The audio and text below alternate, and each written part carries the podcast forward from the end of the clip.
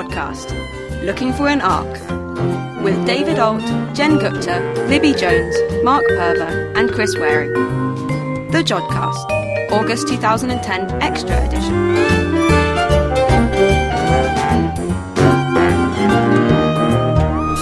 Hello and welcome to the Jodcast. I'm Jen Gupta, and joining me today is Libby Jones and Mark Purver. Hi, guys. Hi, Jen. Hiya. So Libby is now on her second Jodcast, and Mark is making his presenting debut, although he's been featured on the Jodcast both as an interviewer and an interviewee. So welcome, Mark. Thank you. Thought it was time to dip my toe in the waters. Perhaps, perhaps literally this time.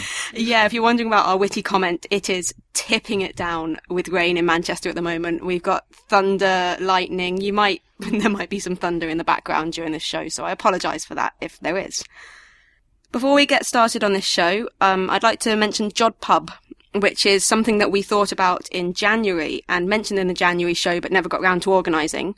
Basically, at Jodcast Live, while it was great to meet people and talk to the listeners a bit, we were so rushed for time, we overran so much that we didn't really have the chance to properly sit down and chat to people. So the idea is that we all meet up in a pub somewhere in Manchester, no microphones unless you guys want them, and we just sit and chat and get to know each other. So we haven't picked a date yet. It's probably going to be sometime in September because Megan's over for a conference, so hopefully we can get her down as well. So when we've picked a date, we'll put it on the forum, on Twitter, on Facebook, and we'll also mention it in the September show. So keep an eye out for that. Come down and see us in our natural environment. the pub. Yes. In this extra edition, Chris Wareing answers your astronomical questions, but we begin with another interview from Dave's travels in North America, this time his visit to SNOLAB. I have been lucky enough to join Dr. Fraser Duncan, who is the Associate Director of Operations here at the Sudbury Neutrino Observatory. And this morning I've had an, an incredibly um, interesting tour, two kilometres down underneath the Earth's crust here at Sudbury. Uh, so, that's probably a, a, good place to start, uh, Fraser, and thank you very much for coming on the Jodcast, by the way. Let's start off. Why Sudbury? Well, first of all, thank you for having me. Not a problem. Uh, Sudbury is an interesting story in itself. That um, uh, the reason we came to this site, first of all, was to have a very deep mine site. We wanted to have a, a very uh, large overburden of rock for our initial experiment, which was the SNO project, the Sudbury Neutrino Observatory. But it's not just simply because there was a deep mine here. It was because Canada had a, a, inventory of heavy water, which is used as a moderator in Canadian nuclear reactors. So it was really a fortuitous coincidence that uh, Canada, uh, the province of Ontario in Canada, had a large supply of heavy water, and we had these deep mine sites. So we had the right material to do a particular experiment, and we had the right site to do it. Really within a few hundred kilometers of each other, so it was an ideal uh, set of circumstances coming together for that experiment. Why we're at, in Sudbury and why we're two kilometers underground is to hide from cosmic rays. So our the experiment we originally came here for was to measure the flux of neutrinos, a subatomic particle produced in the sun, and we have to look for them by putting a detector deep underground to get away from the influence of cosmic rays. So the cosmic rays um, uh, the simplest form of that are, particles coming from the sun, things that produce the aurora borealis and such. Those are a, a form of cosmic ray, but uh, they're a relatively benign form. They mostly don't penetrate the atmosphere. The ones we're mostly worried about are cosmic rays produced elsewhere in the galaxy or outside of our galaxy. These are very, very high energy particles, and they're deeply penetrating. So we have two kilometers of rock between the Sudbury Neutrino Observatory and the surface, and that shields most, but not all, of the cosmic rays. So, uh, on surface here, where we're sitting, you would get a cosmic ray passing through your hand, about two of them every second or so. Underground, with two kilometers rock over top of us, we would get a cosmic ray passing through a square meter every four days on average. So it's this reduction by a factor of 50 million of the cosmic rays that interests us. Okay, so so we're we're wanting to observe neutrinos, but what's what's so special about them? Well, uh, this was the original purpose of the Sudbury Neutrino Observatory, and the reason we want to look at neutrinos is they were seen as an opportunity to look at how the sun works. So, it, it's long been a question in science of why why did the sun shine, and in this in the 20th century rather, the the theory was put forward that the sun shines by nuclear fusion, that four hydrogen atoms bond together to form a helium atom and also produce a, a large amount of energy and two particles called uh, neutrinos.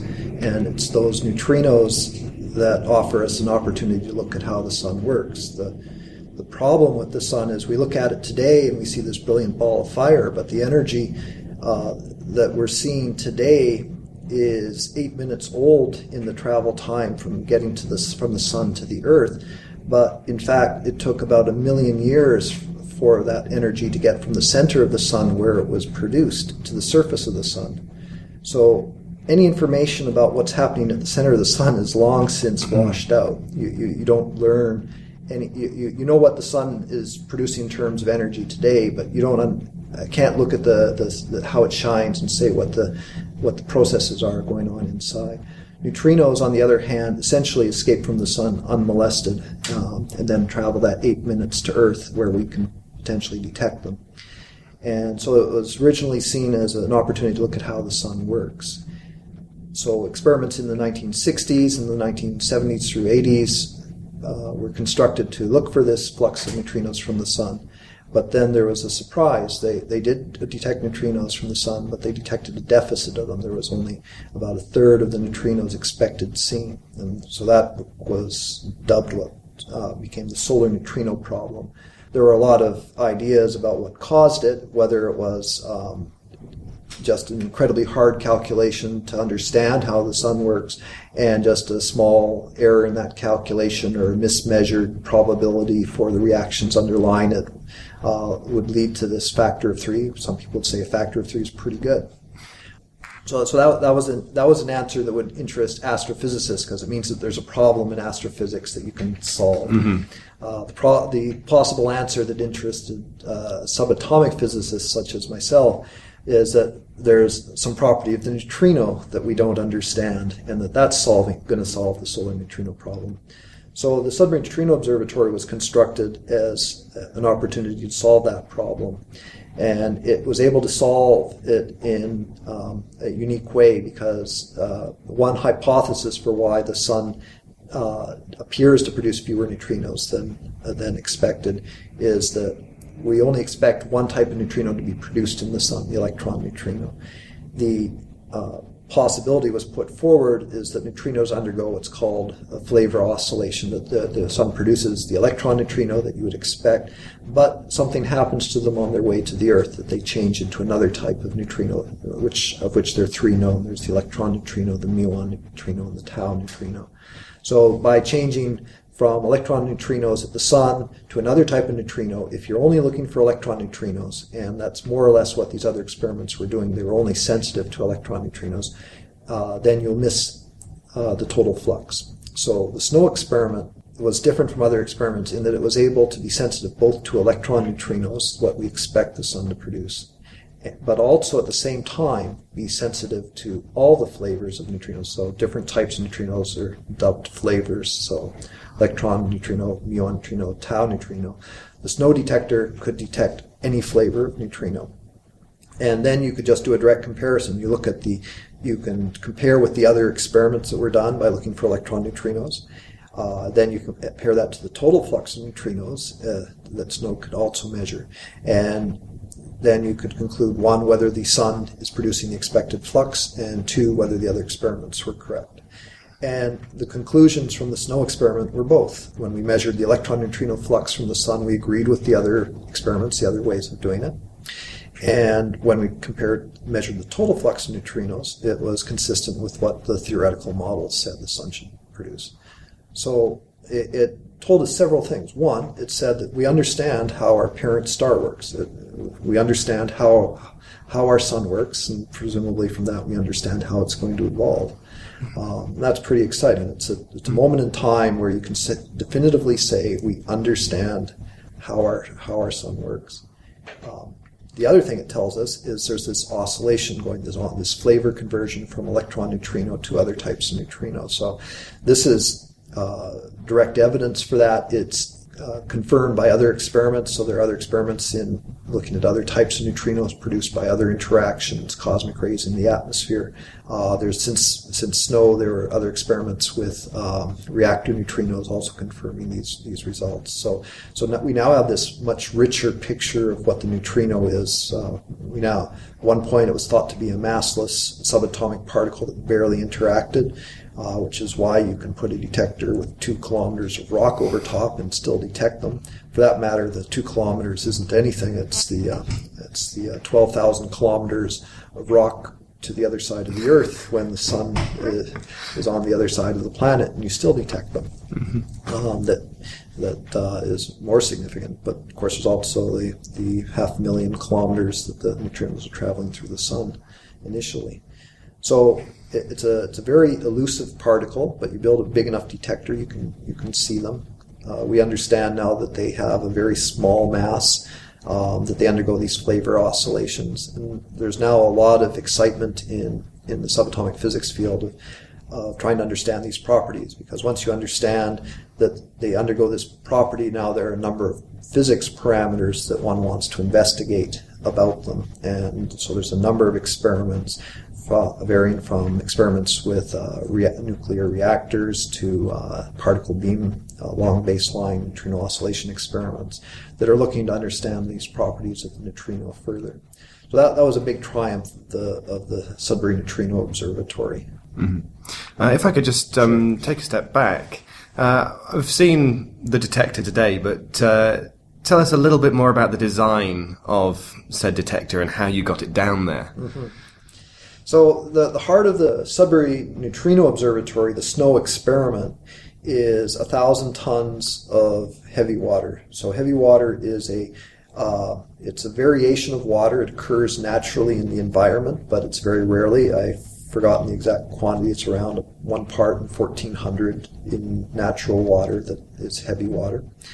Uh, what heavy water is, instead of H2O, we call it D2O, where we replace the hydrogen with deuterium. So deuterium is hydrogen, but it's hydrogen with instead of a bare proton, it has a neutron on it. So it's a little bit heavier than ordinary hydrogen. It's twice the mass of the hydrogen. And uh, in terms of heavy water, if you have pure D2O, it's about 10% heavier than ordinary H2O. So when we talk about water, we, we would talk about heavy water and light water, light mm-hmm. water being what everybody drinks. Um, that's the heart of the experiment. And what was realized with heavy water is that it would make a very good target for neutrinos because the, that deuteron um, provides a, a, almost bare neutron that that neutrino can interact with. And it could interact in several ways. One way is that it could interact with the neutron and converting it to a proton, producing an electron, and that produced this energetic electron that we could see. And that was a reaction that's only sensitive to the electron neutrino. So that, that allows us to confirm the other experiments. The other thing it could do is the, the neutrino could bounce off an electron uh, in the in either the hydrogen or the deuterium rather or the oxygen, and that's called an elastic scattering interaction. And that's what other experiments have looked at. And that's mostly this uh, electron neutrino sensitivity. It has a little bit of sensitivity to other types, but what really made uh, the deuteron special, heavy water special as a target, is that the neutrino could disintegrate the deuteron. It breaks up the proton and the neutron. So that leaves a bare proton, which is just hydrogen, but it leaves a bare neutron as well. And that neutron is a signature uh, for that interaction, and that's sensitive equally to all the different types of neutrino. So that's where you could directly measure the, the total flux of neutrinos from the sun, is by measuring the production of these neutrons. The idea in principle is very simple. You want to build a large detector with a large mass of, of heavy water because the reactions are very rare. A thousand tons produces about uh, about a dozen uh, of these charge current interactions with the electron neutrino per day, and about a dozen neutral current, which uh, the interactions with any type of neutrino per day. So 20 or 30 events per day uh, is not very many. You're talking about three to 6,000 per year. So it's, statistically, it's not a huge number of events. Uh, so you need a lot of it. So you, you have a thousand tons of heavy water. The heavy water itself is not inexpensive. It exists in the environment, but it's energetically expensive to, to purify it, to, to extract it from ordinary water. And it's normally used for nuclear reactors, uh, for the CANDU nuclear reactor. Um, that has a street value of about $300 million for the thousand tons. So we had it on loan from Atomic Energy of Canada. So I believe that loan was for uh, for a dollar. Um, for just a dollar. just a dollar, and the promise that we we, we we give it back.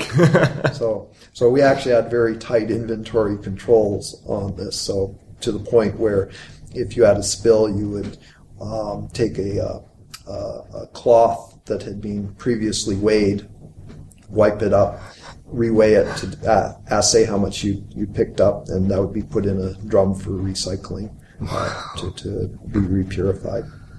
So it was a very tight inventory mm. control. Uh, that was a rather large section out of your wage packet if you it, spill it. It, it, well, it was significant. so it was three hundred dollars a liter. So so you have that's your target material. Now you have to detect the interaction. So there's two things you're looking for. There's uh, you're looking for evidence of these energetic interactions with electron neutrino producing a secondary electron. The signature for that was the production of what's called Cherenkov light. So you never see the neutrino. No one directly observes neutrinos. You can't watch it form a wake through something because it interacts so rarely. Um, it doesn't uh, leave any evidence of itself unless it interacts and bounces off something. And what you see is the secondary particles, the secondary things that were were tickled, if you like, or or converted from the neutrino. So you're looking for that that energy deposit from that to bounce off an electron or the conversion of that proton, uh, sorry, the neutron to a proton and the secondary electron from that. You can see that by looking for Cherenkov light. So the secondary particles moving faster than the local speed of light in the material. So it's an optical medium, so the, the speed of light in that medium is moving slower than it is in vacuum. And so a charged particle moving faster than the speed of light, less than the speed of light in vacuum, of course, uh, will produce a wake. It's the optical equivalent of a sonic boom. And you actually produce a cone shaped uh, burst of light. The other signature you're looking for is the neutron, and I can come to that in a second. So the cone of light, um, you, you look for it with an array of photomultiplier tubes, an array of photodetectors that uh, uh, are sensitive to single photons of light. And for the SNO detector, this was an array of, of almost 10,000 of these surrounding uh, the heavy water but you didn't want the photomultiplier tubes, these photodetectors, inside the heavy water because they're mildly radioactive. They would have a few parts per billion of about 100 parts per billion of radioactive materials in them, and you don't want that in inside your actual uh, detection volume the heavy water. So you have to isolate them from the heavy water. Uh, but you still have to see the light that's produced in the heavy water. So that means you have to put your heavy water in a transparent vessel. So the way we did that was uh, put it inside a, a, sphere made out of acrylic, and this sphere turned out uh, ended up being 12 meters in diameter. It was uh, five centimeters thick on average, and it was made from 122 panels that had to be bonded together down in the, inside the mine because this is, this is far too large an object to take underground. We have to take things uh, underground inside a uh, an elevator car, which is called, uh, for obvious reasons, when you ride in it, the cage. Mm. Um, objects in that have to fit within a few meters. So you bring these these panels of acrylic down, about two by two meter panels, and then you bond them together in, in rows, and then you bond the rows together, and eventually form a sphere out of out of that. That was a very exacting and long process. No one attempted to build anything this large out of acrylic, uh, let alone under such adverse conditions. And and that it had to be a specific accuracy. Did it, did it, well, yeah, the the accuracy was for structural strength. So out of a 12 meter diameter vessel, it was uh, accurate to about one part in in a thousand. So it was a maximum deviation It was about one centimeter or so from from a perfect sphere for this. So that, that was a very exacting process. And there are times when your the bonding process for the acrylic piece to piece was done with acrylic monomer, which uh, polymerized to form more acrylic. And if that process failed, you would have to cut the piece out, form a, a patch to put back in, which kind of meant more bonding. The first time uh, a bond was uh, uh, failed to, to form properly, it, it took about six months to develop the techniques to to cut it out and rebond it. No one had ever attempted to do that before with acrylic. The second time it happened, it took six weeks, and the third time took six days. A dramatic learning curve in, in that set of techniques. This vessel took uh, a number of years to fabricate, and surrounding that then is an array of these these light detectors, the photomultiplier tubes. So 9,600 or so of them in a geodesic dome that surrounded the, this acrylic vessel.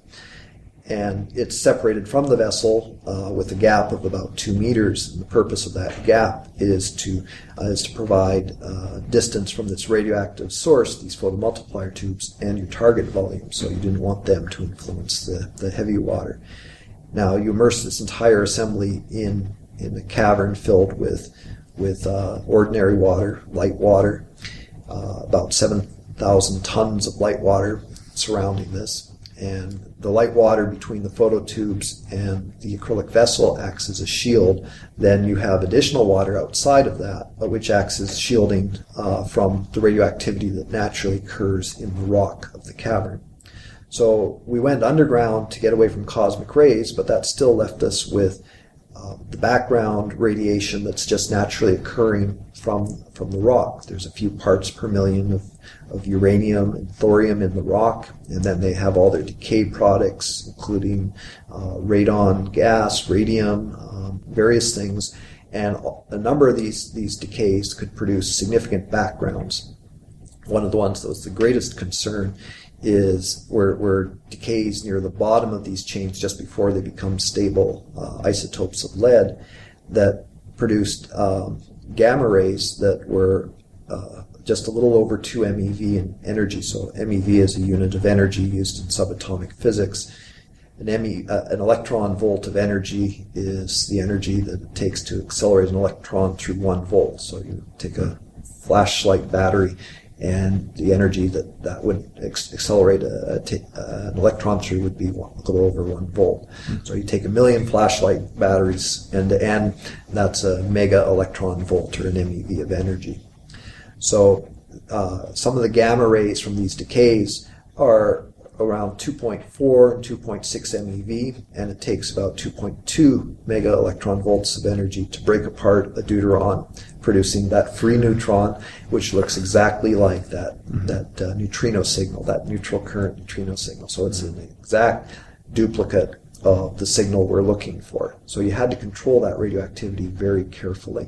So a lot of effort was put into choosing the materials for the detector, the, the purity of the acrylic vessel to hold the heavy water, the purity of, of the phototubes uh, that we used to, to view it. I said that they were very radioactive, but they were actually some of the best phototubes in the world. I think they there, there's there's a new generation that are that are better now, but they're very small. These these phototubes were uh, made from glass, uh, uh, produced by, I believe, uh, the Schott Company in Germany, and it was just after they had relined a furnace so that it was particularly clean glass. Um, so again, it was a very fortuitous circumstances. So there's a great deal of effort on controlling the, on the materials in the detector to make sure that they were clean enough to, to meet the budget for the, the, the tolerable background introduced to the experiment. All this is done inside this cavern, uh, this assembly of the detector, the gluing together of the acrylic vessel, the assembly of the photomultipliers around it, the assembly of the water systems. Uh, inside a clean room, uh, a class 2000 clean room, which is about equivalent to a hospital operating room.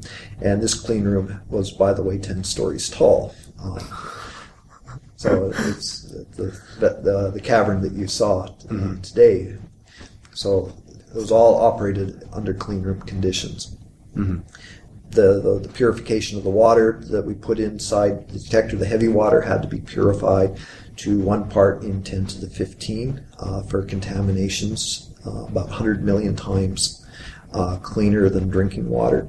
And the, the light water, the, the ordinary water that surrounded it, about a factor of 10 uh, lower purity. The level of contamination for radium and radon inside the heavy water volume was a little under one atom per ton of water. And that contributed about a 5% background to, to the experiment. So that's, that's, why we had to achieve that level. That's quite an engineering feat, really. It, and a lot of R&D, too. The, the techniques that were developed were um, unknown. There were new techniques. There were a lot of conventional things like reverse osmosis and such, but then there was uh, uh, ion exchange filtration developed. Uh, the assay techniques to, to, to measure those few atoms were, were specially developed for the experiment. Mm. And it turned out that water is actually one of the worst things to purify because it's known as a universal solvent for very good reasons. Mm-hmm. Almost anything dissolves in it. So almost anything can produce a background. The mm-hmm. materials had to be chosen. The acrylic vessel is uh, suspended from above with ropes. Uh, originally, we were going to use uh, Kevlar, material used for bulletproof vests. Turns out that Kevlar breaks down in ultra pure water. So we had to switch to another material called Vectran. It's the same material used for the airbags on the Mars landers. Mm. Um, so it, a lot of effort had to be put into the materials, not uh, just for radio purity, but for their their uh, mechanical properties, their ability to withstand what turned out to be a very aggressive environment, ultra pure water. So all these things had to be factored in. It took many, many man years to, to, to think this through. And of course, you've made decisions years ahead of construction. So, so a decision you make five years before can make or break the experiment. And there were various moments where, where one wondered whether the right decision had been made. Mm-hmm. Uh, fortunately, in that case, they had. Yes. Well, the SNO finally got decommissioned in 2007. Uh, so, what is taking its place? What's down in the SNOLAB now? Well, um, we have a number of projects going on, but l- let me tell you something about the decommissioning of, of, of SNO. It was a, it was a sad uh, moment when when we shut it down for the last time. It was in uh, November 2007. Interestingly enough, uh, 18 hours after we threw the switch, there was the largest earthquake we'd ever experienced at the mine. And it actually uh, damaged some of the photomultiplier tubes in the detector. and uh, we had we had different ways of measuring the neutral current, the, the neutron measurement. We had uh, dedicated uh, special uh, neutron counters deployed in the water, and it actually the, the shock wave from the, the seismic event collapsed five of them. So it actually caused significant damage to the experiment 18 hours after we turned it off. So there was a there was a raging debate about whether whether it was the gods being angry with mm-hmm. us or whether they'd just been holding off till we were done. what we're doing now is the, the, the, SNO detector itself still exists. It's still there, and it's a wonderful resource. It's um, uh, being what we're planning to do with the SNO uh, detector is reutilize it. So instead of putting heavy water into it, we want to put uh, a material called liquid scintillator.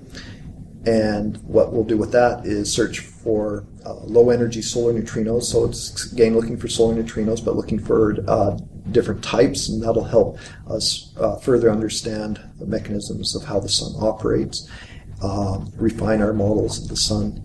It uh, will also test uh, neutrino physics by, by probing them in a different energy regime than we've been able to look at before. Uh, we'll put in uh, a material called neodymium uh, to, to look for what's called neutrinoless double beta decay, which is uh, a rare form of radioactive decay that's never been observed. We don't know that it exists, but if it does exist, it tells us some profound properties about the neutrino.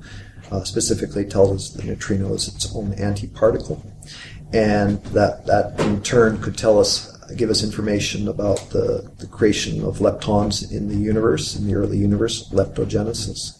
And that in turn might tell us about baryogenesis uh, and the formation of matter, why matter is dominant in the universe over antimatter. So, so looking for neutrinoless double beta decay is one of the uh, very interesting experiments we're going to do with the SNO uh, detector. It's, so this project um, is called SNO+. So it takes uh, takes SNO and adds Makes to that. Yes.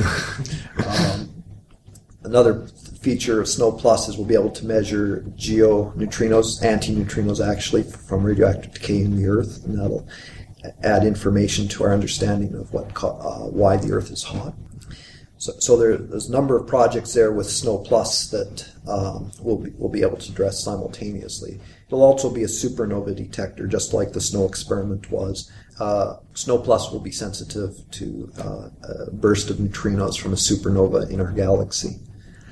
Other other projects we're doing elsewhere in the laboratory um, on the subject of supernovas, we're building a dedicated supernova detector called HALO. It's actually using recycled parts from the SNO experiment, these neutral current detectors, neutron counters, uh, in combination with lead from an old uh, cosmic ray observatory that was used. We're going to build a long term supernova detector. So, uh, if there's a supernova in our galaxy, we'll be able to detect it with this. So, supernovas are, are quite interesting. When we look at the sun, we see something that obviously is producing enormous amounts of heat and light, and that's the right assessment of the sun. Most of its energy is in, the form of light, but about 1% of the energy from the sun escapes in the form of neutrinos.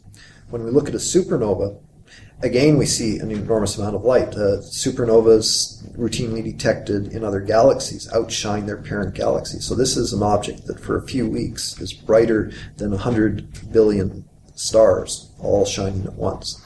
And yet a supernova is dominantly a burst of neutrinos. Only 1% of the energy given off by a supernova is visible. The other 99% is in the form of neutrinos. So it's a massive burst of neutrinos.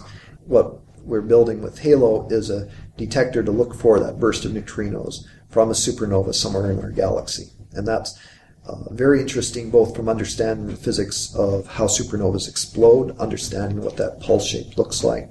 Uh, it's interesting for optical astronomers to observe uh, the turn on of a supernova because these burst of neutrinos will arrive before the visible light. It will get out of the exploding star before the light gets out. These are very interesting things that we can determine. We can also further understand the properties of neutrino from how that, that burst behaves. But we won't be able to find out where it's coming from, though, from that. That, that particular detector will not give any directionality, so you will not know where in the sky it occurs from. So you could say, we saw a supernova, everyone look everywhere. and you may not see it because it could be obscured by dust in our galaxy. There are other experiments, however, um, that have some directionality. For instance, there's a, an experiment in Japan called Super Kamiokande, and it does have some directionality if a supernova occurred. So the advantage of Halo will be that it can run for many years without much maintenance. It's, it's designed to be a lo- very low maintenance detector because the problem is that supernovas are very rare. Uh, probably uh, our best estimates are, are that supernovas would occur about once every 50 years in our galaxy. The last one occurred 23 years ago, supernova 1987A. So they're, they're very rare events. You want to wait a long, you have to wait a long time for them. Uh, Halo will tell you a supernova occurred, not where. Uh, Super Kamiokande, if it's running, will have a much better ability to tell you where, probably within a few degrees of where it would occur. One thing that you can do though is you can combine results from different experiments, different detectors. So uh, Halo will be part of what's called SNEWS, the Supernova Early Warning System. So this is a system that amateur astronomers can sign up to and will receive email messages if a supernova is detected. And what it does is it combines uh, signals from different experiments, different detectors around the world. So it looks for a coincidence. So if uh, one experiment, one detector thinks it sees a supernova, maybe it did, maybe it was a false alarm. When two or even three or more experiments see them all at the same time, then that's very high confidence. They're, they're mm. different detector types, they're in different laboratories all over the world. Um, so that'll be a very high degree of confidence that a supernova has occurred. Uh, Halo and SNO+ will be part of the, the SNEWS uh, early warning system. And if amateur astronomers are interested, they can uh, they can sign up for to be notified of a supernova if it occurs through that system. And I believe Sky and Telescope magazine is is one of the avenues for doing that. We'll put a link to all of those on the show notes as well. But you're you're right that that particular detector would not tell you where in the sky a supernova occurred. So some of the other experiments we're doing, particularly in astrophysics nature, are, searches for dark matter, primarily uh, WIMP dark matter, weakly interacting massive particles. This is the cosmological dark matter that's believed to form uh, 85% of the mass of the universe, uh, with us meager baryons, protons, neutrons just being a, a, a mere 15% or so. The uh, searches for that, uh, we have a number of different experiments that are either now operational or being planned at SNOLAB. They're uh, operational right now. We have the Picasso dark matter search, which is primarily sensitive to what's called the spin dependent interaction, uh, a particular type of uh, hypothesized interaction between WIMPs and ordinary matter. We have the uh, DEAP-1 uh, detector, which is a prototype uh, based on liquid argon that's um, re- really being used to, primarily as a test bed and is a forerunner to a much larger experiment, which will have a detector called DEAP-3600, which will have four tons of liquid argon in it uh, to search for, for dark matter. And the goal with that experiment is to have a sensitivity of one dark matter event per ton per year.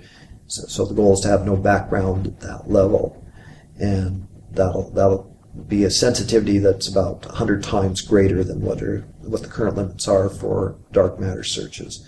We of course don't know what whether dark matter truly exists. It's the best explanation that we have for uh, the missing mass of the universe, or what we perceive as the missing mass of the universe. Uh, but we don't know for sure that it's there. So hence these searches to try and identify it. And of course, if you see it, then, then you have to quantize it, understand its physical properties, and that would be additional experiments, additional efforts. So we have DEAP-3600, we have its little brother, uh, MiniCLEAN, which only have two tons of liquid argon in it. It'll have a much smaller active volume. It, it employs a different technology, and it's actually also intended to be a a uh, prototype for future uh, solar neutrino detector that would use maybe 40 tons of liquid neon.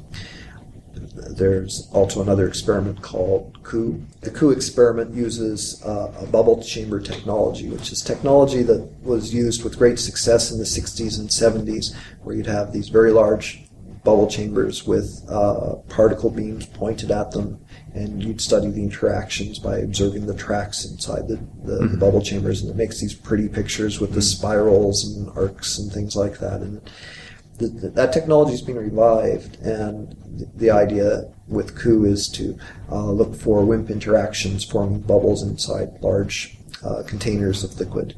So that's another technology. that's that one where you, you sit there and with your ears pinned to the side it, and hear the pop. Yeah, so the, the Picasso experiment is a small version of that where you have small droplets of uh, freon that is your target material inside a gel matrix. And you detect it by listening for the audible pops. Mm-hmm. For the COUPP experiment, you will form the bubbles in a larger liquid and you can hear hear the, the acoustic signature, the pop, but you can also um, just take a photograph and see a bubble. So, so there's a number of different technologies that are being developed. Um, uh, many of them centered around dark matter that are to, that we're planning to deploy at SNOLAB.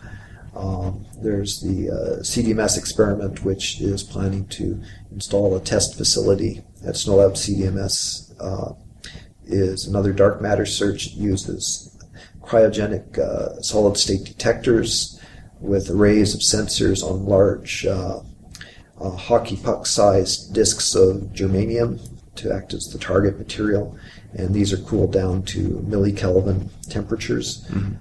So, so there's a number of different technologies. Dark matter is very much an exciting part of the field, mm-hmm. and it's a, certainly a central part of the physics program in the expanded laboratory.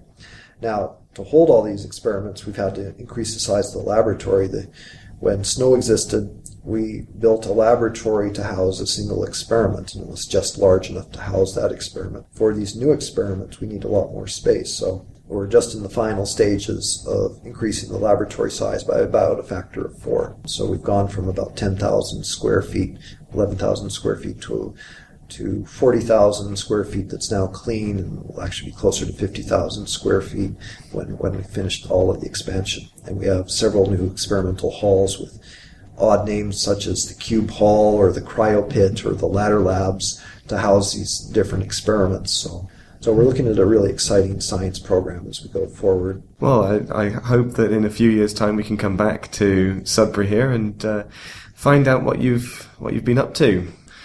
Uh, I wish you all the very best with uh, your ongoing researches. Well, thank you very much. Thank you ever so much for your time.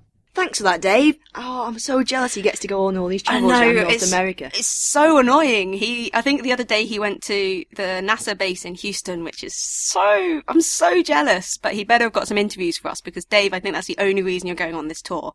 He's got a mountain of interviews for the Jodcast, so that's going to keep us going for the next few shows. Now, we haven't had a proper Ask an Astronomer for a while, so we've had a bit of a build up of questions, and unfortunately, Tim is away on holiday at the moment. But luckily, Mark stepped in to save the day. I went along to Jodrell Bank and I found Chris Wareing, the Science Exhibition and Events Manager at Jodrell, and he answered some of your questions. So, our first question is from Zachary Kessin this time.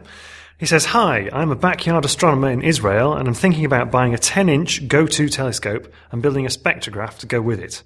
If I do build such a thing, what types of objects would it be possible to observe and would there be a scientific use for such observations? So, Zachary, if you do build a spectrograph, you would have to calibrate it against arc lamps. So you could calibrate it against lamps that produce kind of known, known spectra of, say, sodium and neon. You could buy some of those and calibrate your telescope and spectrograph against those. And then you could point it at stars and planets and you could get the spectra and the atmospheric lines of what's in the spectra. So you could detect things like carbon and nitrogen and oxygen or carbon dioxide. And you'd see also the atmospheric lines just in our atmosphere of water and various things like that. So you could do that, and then you could use some of the spectra and measure spectra of various different stars to classify what's known as their spectral type. So with your spectrograph, you could measure the brightness of the star and plot the spectra of the star against it on either side of the diagram, and it would be a color magnitude diagram, and you'd see a diagonal going across the diagram, which shows you how the way stars are distributed in the galaxy. So our next question is from Neil Campbell. He says, Dear Sir, my query is, as the sun leaves a solar minimum and enters a solar maximum, are we in danger of solar st- experiencing solar storms as large or larger as the ones that caused damage in Quebec in 1989? Well, for anyone who doesn't know about it, in Quebec in 1989, a large solar storm knocked out the power grid uh, for ooh, longer than 24 hours, I think, and could have caused millions and millions of pounds worth of damage. And Quebec was left without power for a brief period. So, are we going to have anything like that happen this time round? Well, solar flares are a large explosion in the sun's atmosphere, and most flares occur in the active regions around sunspots. They're a sudden release of magnetic energy. At the moment, we're still really in a solar minimum, strangely enough. We probably should have been coming out and beginning to see many more sunspots, but at the moment we're not seeing very many sunspots at all. We're still in a solar minimum, so we don't see that many solar flares.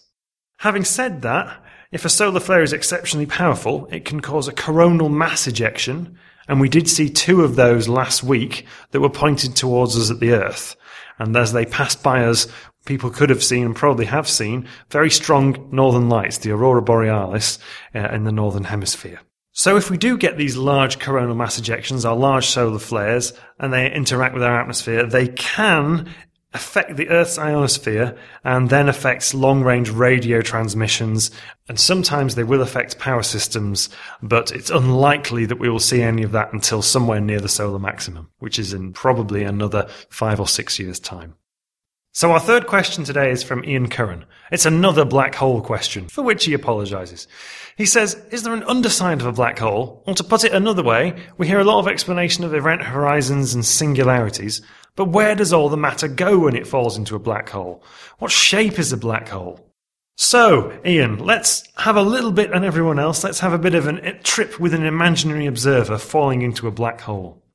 As you would approach that black hole, you'd see a, a, dark circle which would indicate the event horizon, the point at which nothing can escape from the black hole's grip. Light from the stars behind the black hole is swallowed, so you wouldn't see them, but light from other stars is merely bent around by the black hole's gravity, and you'd see a distortion of space around the black hole. As you approached it, the Schwarzschild radius recedes from you, that's the radius at which no light can escape, and even as you cross that radius, there'd still appear to be a point in front of you where all light is swallowed. So from your point of view, you'd never reach the horizon, even though you'd already crossed it from anyone else looking outside of you.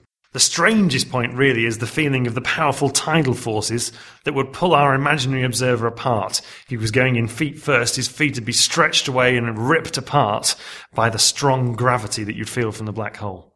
But really, we think in the center of a black hole at the singularity, space and the laws of physics break down inside. So the question of where everything goes beyond what we think that it's crushed into a singularity is something that we can't answer with our current knowledge of the universe as to where it'll all go. Thanks for that, Chris. And now we get on to that part of the show where we talk about random things that we can't fit anywhere else in the show. So, um, there's not much to report on at the moment. Um, the sun's activity levels are rising. So I think the other day there were five sunspots, uh, which is good. Um, there's been some outbursts of energy at the end of July, beginning of August, which have led to some nice displays of the northern lights. And Libby, I think you went to try and find some, didn't you? I did. I went on quite a big road trip um, up a big hill in Rivington, driving around trying to spot these northern lights. But unfortunately, due to the cloud cover, we couldn't get, didn't get to see anything, even though I was there till three o'clock in the morning. Seriously. Yeah. wow. Um, well, I went down to the Intech Science Centre near Winchester at the weekend, and they had an event on called um, Sunday, and it was Sunday, so you know that's that's funny.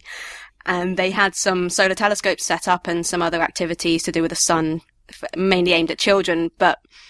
I got to look through one of the solar telescopes and I think I saw two sunspots and a solar prominence we should point out that you should never look at the sun directly. Um, never look at it through a telescope unless it's got the proper filters on it. You don't want your eyes to be destroyed. I'd like to take a moment actually to plug Intech a bit. It's a wonderful science centre. I remember going to the previous version on school trips and it's had massive improvements since then. So they've got, I think, it's now the second largest planetarium in the country. I think the National Space Centre has now taken the, the prime position but they have um, space lectures every second Wednesday of the month where they get a speaker in aimed at, I think, teenagers and older. Um, so they have talks about various aspects of astronomical research, and they also have other events on. Um, Telescope Amnesty happens twice a year, I think, which is a great event where the as- local astronomical societies are around and you can bring your telescope along if you want some advice. You can ask them to try out their telescopes. They have telescopes set up so you can look at the stars and the planets, which is really, really cool. I think more things like that need to, need to happen because it can be quite daunting to buy a telescope. The last event I want to mention is something called How Not to Be Afraid of the Dark, which is a meeting of poetry and astronomy featuring Dame Jocelyn Bell, which I think sounds great, and I'm really going to try and get down to that. That's sometime in September. The other big event happening is the Perseid meteor shower, which is going on as we speak, along with the rain showers. Um, it'll be finished pretty much by the time this show goes out. But if you uh, saw any good meteors, or you, in particular, if you got photos, do get in touch with us. We'd love to see those. Yeah, I've got a feeling that we're not going to see much from Manchester. No, and it was the same with the Northern Lights. It was said that they might reach as far down as here, but uh, I didn't see them anyway. I think partly because it was cloudy, partly because I was asleep. but again, If you did see the Northern Lights, um, especially at uh, relatively southern latitudes, do get in touch with us and let us know where you saw them. and then we'll come and invade wherever you are. And that brings us almost to the end of the show, and it's time to round up your feedback. So over on the forum, Rapid Eye and Earth Unit have been continuing the discussion about whether the Jodcast can cure hangovers. And apparently Ian Morison's voice is very soothing when you have a hangover. So I guess if you're hungover, go listen to The Night Sky. Is that another way of saying he sends you to sleep? I don't know. I didn't find that in astronomy lectures when he was my lecturer all those years ago. On the email front, I'd like to thank Mark Plevin for his feedback on the July Extra episode, which was my first one, and also thanks to everyone else who welcomed me to the podcast from that. And on Facebook, I'd like to thank Mark George Jacobs, also on the July Extra, for the brilliant effort by the youth wing bringing us the smashing new show, and we should be proud of all their work. I agree with that. I, I really think that the Jodcast, the true Jodcast juniors did an excellent job with July Extra. And we've been getting a lot of positive feedback from that still. So thank you guys again. On Twitter, thanks to Nathan Eakins, Aslaroth, C Nature 2, Ryan Astron, and Physics Chris for getting in touch. and spreading the Twitter Jodcast love. I, I love Twitter names reading them out because some of them just, they just don't make sense. Yeah, I'm really sorry if I've mispronounced anybody. Maybe they don't know how to pronounce it anyway. We had one bit of post, which was a postcard from uh, one of our work experience in- interviewers, Emily Selman, who obviously can't get enough of the Jodcast. She sent us a postcard from on holiday in France, so thank you very much for that and the picture that went with it. And if you want to give us your feedback about the show, you can contact us via the website at www.jodcast.net. On the forum at forum.jodcast.net, Through Twitter at twitter.com slash Jodcast. On Facebook at jodcast.net slash Facebook. and on YouTube at youtube.com slash jodcast. And that brings us to the end of the show. Thanks go to Fraser Duncan for being interviewed, and a massive thank you to Chris Wareing for standing in on Ask an Astronomer. So until next time, Jod on. Bye everyone. Bye! Bye.